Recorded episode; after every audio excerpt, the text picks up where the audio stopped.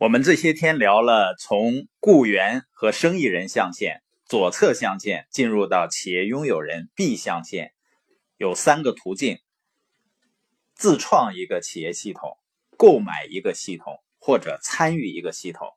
系统是我们迈向财务自由的秘密。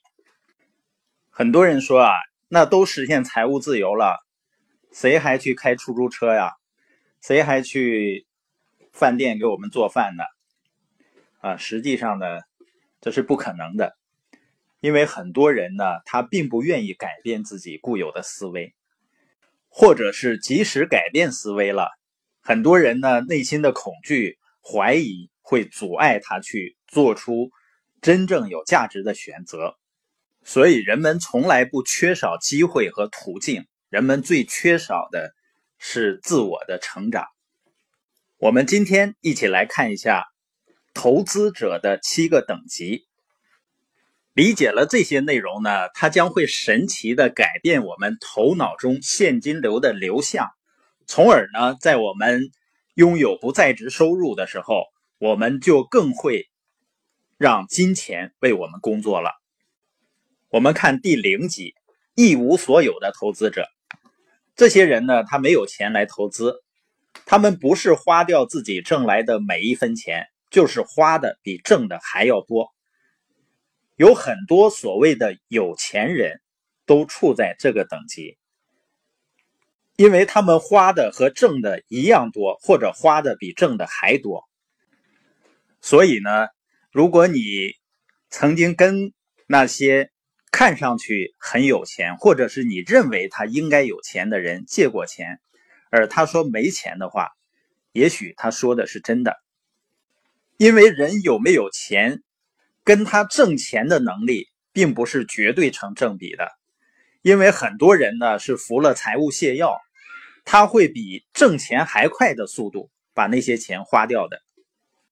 第1级呢是借钱者，这些人呢他通过借钱来解决财务问题，甚至呢还用借来的钱去进行投资，用借来的钱享受生活。那我相信呢，这样的人他能借到的钱会越来越少。他们的财务计划呢，就是用张三的钱付给李四。他们在财务生活中呢，就像鸵鸟一样。你知道那个鸵鸟吧？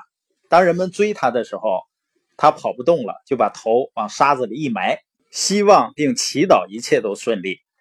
他们有的时候呢，可能也会拥有一些资产，但实际上是他们的负债增加了。对于这些人来说呢，他们对金钱没有意识，也没有良好的花钱习惯。借钱者呢，他们拥有的任何有价值的东西都跟负债有关，无节制的使用信用卡，然后把债务呢转成长期的贷款。这样呢，他们就能结算他们的信用卡，然后开始再次消费。当他们的收入增加了以后呢，他会购买一所更大更贵的房子。他们相信呢，房产的价值只会向上涨。现在呢，不管是买电器啊，甚至买手机、旅游度假，都可以低首付，然后每月轻松支付。这样的广告词呢，总是会吸引他们的注意力。他们经常会去购买容易贬值的东西，比如说汽车或者去度假。他们把这些容易贬值的东西呢看成资产。购物呢是他们喜爱的运动方式，有的时候他们会买自己并不需要的东西，只是因为呢这是减价的商品，或者是呢他要让他的孩子得到他不曾拥有的东西。对他们来说呢，把债务拖延很长时间是明智的。他欺骗自己说呢，我将来会更加努力的工作，会在某一天呢付清所有的账单。因此呢，他们花掉每一分钱，甚至是还没有挣来的钱。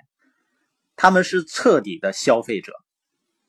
商店老板和汽车交易商呢喜欢这些人，因为如果他们有钱呢就花掉它，如果没有呢就借来花。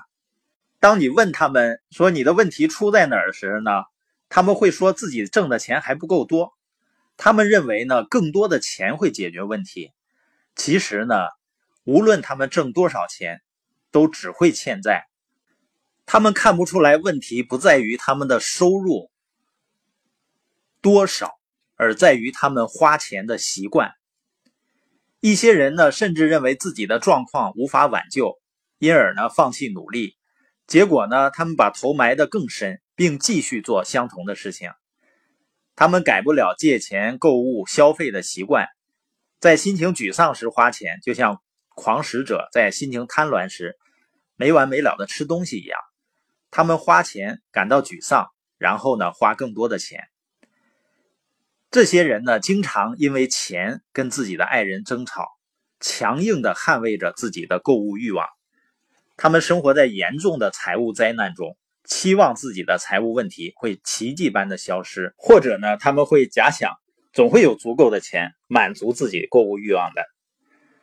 这个等级的投资者呢通常看起来很有钱，他们有宽敞的房子，很漂亮的汽车，但是如果你检查一下他们的账目呢，就会发现他们是用借来的钱购物。